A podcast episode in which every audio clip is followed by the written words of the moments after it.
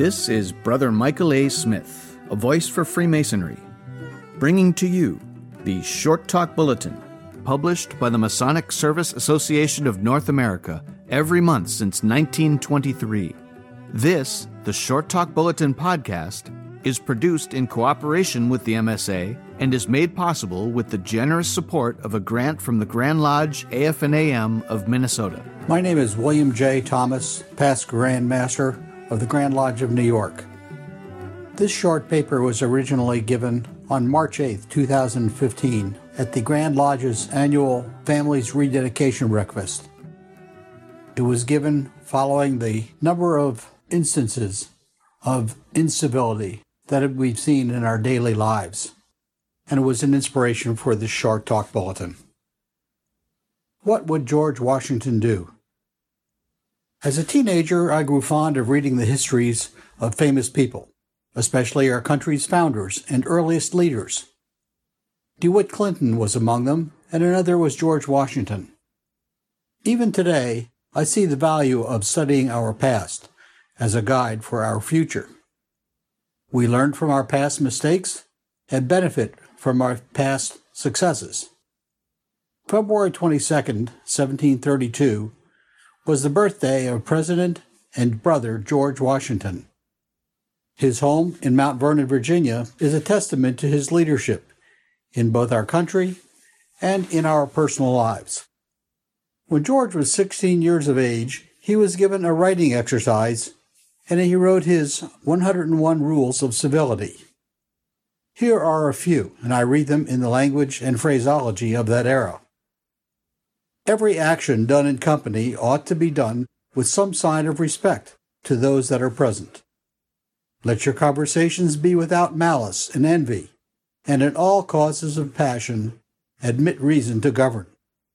Show nothing to your friend that might affright him. Reprehend not the imperfection of others. Never express anything unbecoming. Associate yourself with men of good quality for it is better to be alone than in bad company. Today, many, if not all of these rules sound a bit fussy, if not downright silly. It would be easy to dismiss them as outdated and appropriate to a time of powdered wigs and quills. But they reflect a focus that is increasingly difficult to find. George's rules have in common a focus on other people rather than the narrow focus of our own self interests that we find so prevalent today. Fussy or not, they represent more than just good manners. They are the small sacrifices that we should all be willing to make for the good of all and for the sake of living together. These rules proclaim our respect for others and in turn give us the gift of self respect and heightened self esteem. Richard Brookhiser, in his book on Washington, wrote that all modern manners in the Western world were originally aristocratic. Courtesy meant appropriate behavior to a court. Chivalry comes from chevalier, a knight.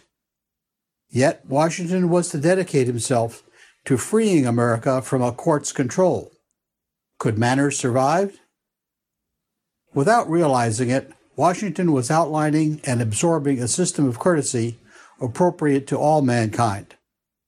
When the company for whom the decent behavior was to be performed expanded to the nation, Washington was ready.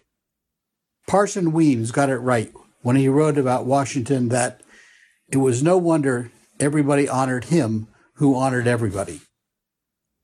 Civility in our daily lives is not just something that is nice to do.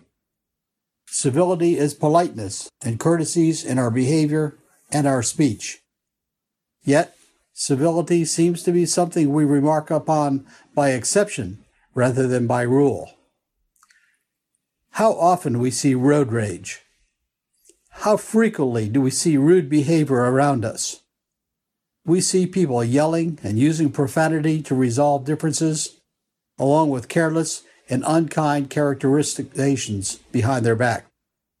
By civil behavior, we learn to disagree without being disagreeable.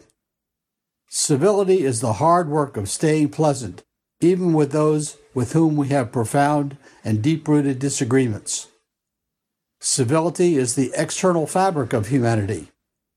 It is how we interact with respect among the many nations and stations in our lives. As Masons, we obligate ourselves in our three degrees to good manners and fair dealings with our brother Masons in the lodge.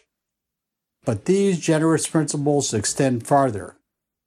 They are applied outside the lodge as well. Every human being has a claim upon your civility in your relationships. Do good unto all, and perhaps, just perhaps, it might inspire others to act likewise. Live in peace, my friends, live in peace. And may the God of love and peace delight to dwell with and bless you.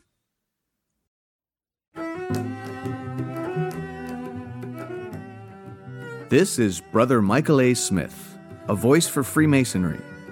And this has been the Short Talk Bulletin Podcast, produced in cooperation with the Masonic Service Association of North America for the purpose of providing a common stock of vetted Masonic information to all of the constituent lodges of all of the member jurisdictions, and is made possible through a generous grant from the Grand Lodge AF&AM of Minnesota, who have been engaging and inspiring good men who believe in a supreme being to live according to the Masonic tenets of brotherly love, relief, and truth since 1853.